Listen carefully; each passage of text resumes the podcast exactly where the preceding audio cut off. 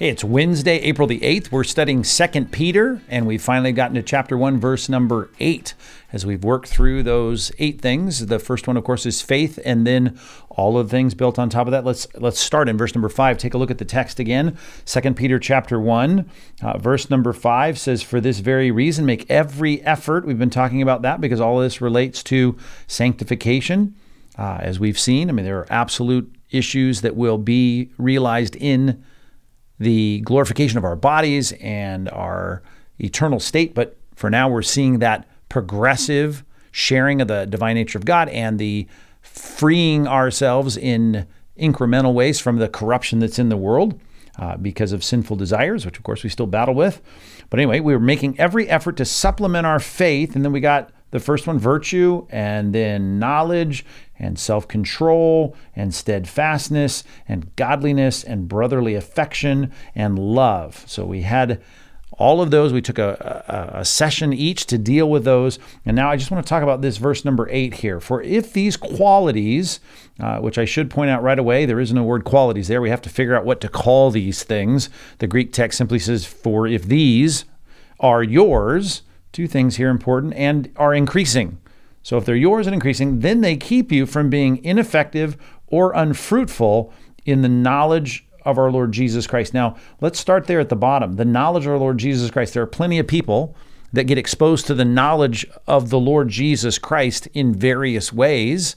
Uh, some sit there in church with us every week. Some are listening to this video right now. They're getting all kinds of information about the Bible, about God, about Christ, about the Holy Spirit, about the reality of our salvation, but they don't share that salvation. And that is the real concern of this passage. Two things here. For if these things, these qualities, these attributes, these virtues are yours, two things, and increasing.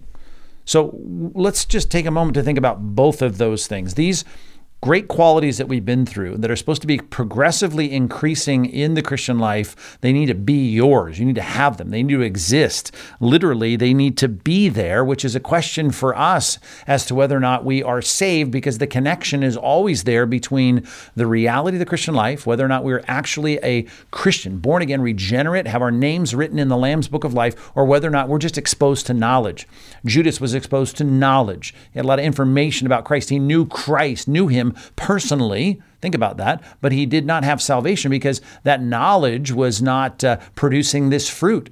So let's take a look at a passage, for instance, in Second Corinthians that helps us to think about how normal it is within the pages of Scripture. It needs to be more normal for us as Christians in the modern era, even though we like to res- uh, respect everyone's opinion about themselves or about what they think regarding their relationship with God. But the Bible's very clear. Look at verse number five here that we ought to always be in the process, at least periodically, taking time to examine ourselves, to see whether you are in the faith. Is this a real thing for you? And of course, in our passage, we started with faith. We built on that with those seven things that we've looked at seven, as the ESV translators call it, seven qualities.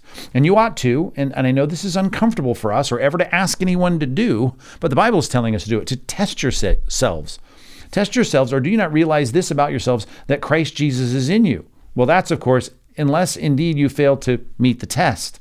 I hope you will find out that we have not failed the test. Look at our lives. Look at the fruit in our lives. And so much of what happened in Second Corinthians was Paul trying to prove the reality not only of his faith, but his apostleship. And he goes through all these things that show the fruit in his life. The Bible says the fruit or the qualities, we use that word a lot, fruit in the Bible, the natural, uh, uh, organic, organic uh, byproduct of real Christianity are these kinds of things, like the seven things listed that grow out of real biblical faith. And it and it takes effort, as the text says, but it's a, a God-driven effort. It's an effort that God allows us to produce the fruit of God's Spirit within our lives if we are in Christ, if Christ is in us, specifically in the person of the Spirit, of the third person of the Godhead is in us, then we'll see these things being present in our lives. Now back to our text, it says, if they're yours and increasing. Now that's a different thing now, of course. Are they there? And then what's happening? Is it are they growing? As the Bible says, real the good soil of the scriptures uh, of, of, the lives rather in scripture is that uh, of our lives the four soils the good soil produces fruit It says some 30, 60, and 100 fold. And the idea, of course, is that we should be trying to produce as much fruit as we possibly can, adding every, making every effort to add to our faith and seeing those things increasing. And so as time goes along, and that's a great phrase here, uh, they should be increasing. We should be seeing more and more of it. And as a matter of fact, the more time you've been a Christian, the more you should see this piling up in your life the things that we've looked at in our passage uh, virtue, knowledge, self control, steadfastness, godliness, brotherly affection, and love. Uh, look, for instance, at this passage in Hebrews chapter 5 with me. Uh, as the writer of Hebrews is writing to these folks, he's saying, he, brought, he brings up the uh, issue of Melchizedek here just prior to in this passage.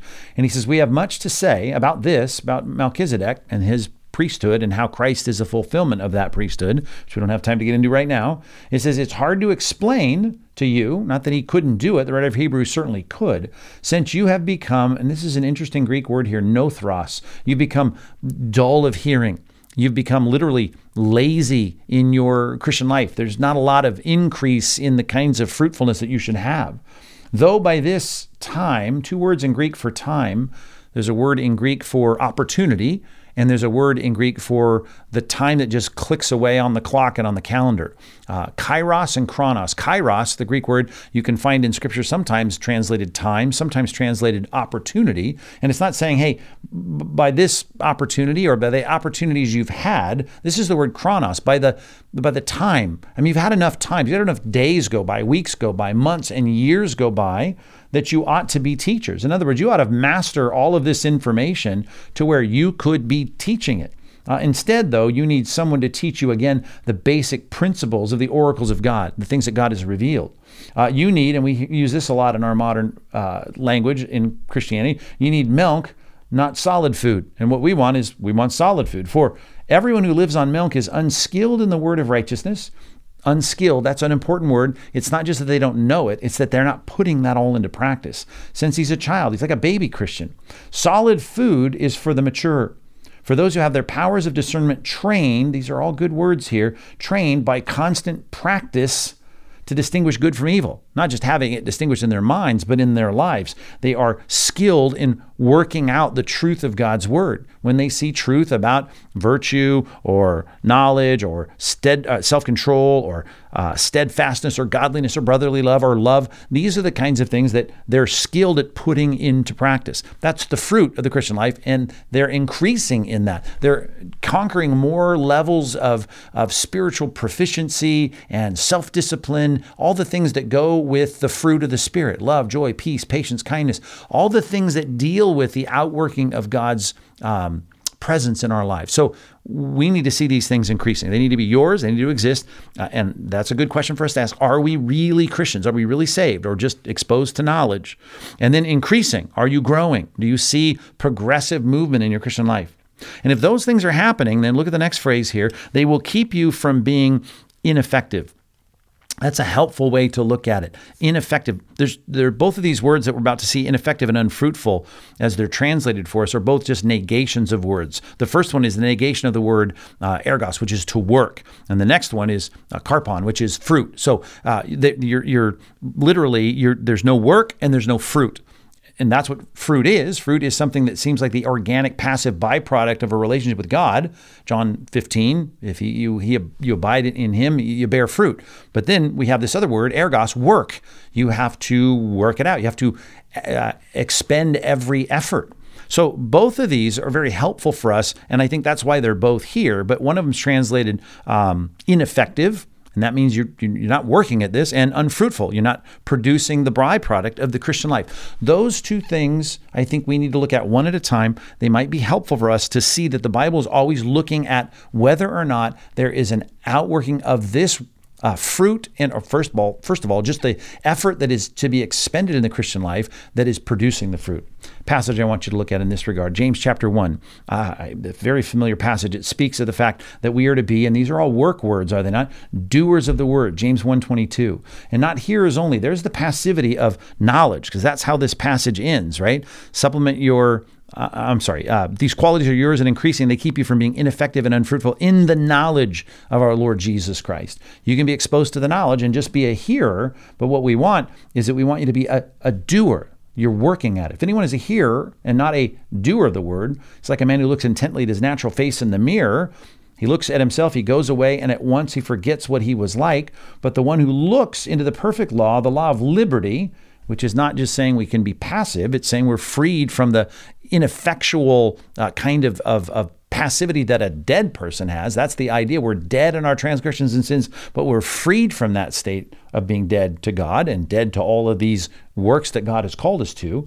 But perseveres, there's our good word, the idea of pressing forward. Being a hearer, that's the problem with those who look at it and just interact with the knowledge, but they don't put it into practice. A hearer who forgets, that's the problem with this person that looks in the mirror and forgets what he sees, and not a doer who acts. That's what we're looking for acting, one who's working. Well, he will be blessed in his doing. Just pick all these words here doing, the idea of a doer, one who does, uh, does and acts, the one who's going to be engaged in doing. The idea of work expended is what God is looking for in our lives, and He produces through that work fruit. That next uh, phrase there keeps you from being not only ineffective, but also unfruitful. Look at this good passage, it's a little more obscure than some of these others that I've quoted, but at the end of Titus, as Paul writes to Titus, this young pastor in Crete, this is Titus chapter 3, verses 12 through 14. He says, When I send Artemas or Tychicus to you, do your best to come to me at Nicopolis, he says, for I have decided to winter there.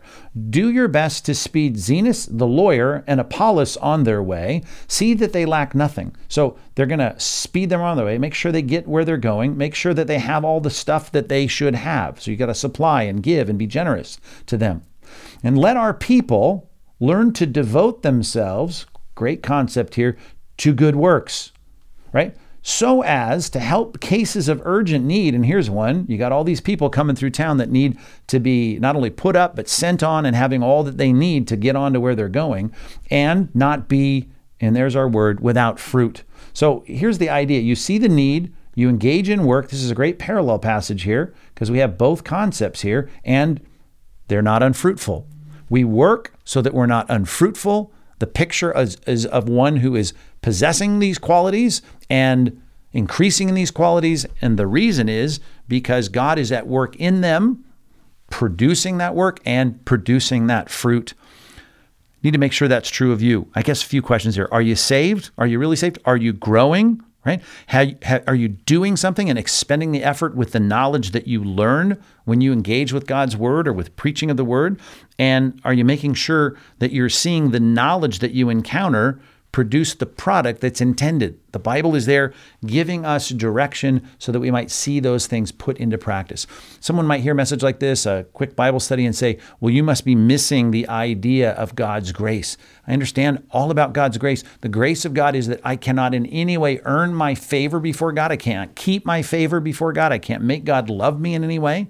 But the Bible says that the grace of God, it instructs us to work, to deny ungodliness, to produce the kind of zealous good work that God is looking for among his people. So we make every effort to add to our faith. We've listed all of those things, all eight of those concepts, and then we're making sure that these things, these qualities, these virtues are ours, they're increasing so that we are not not working and we are not not being fruitful to use the negations there of the text, and that we're always engaging with the knowledge of, of God and of Jesus Christ in a way that produces fruit.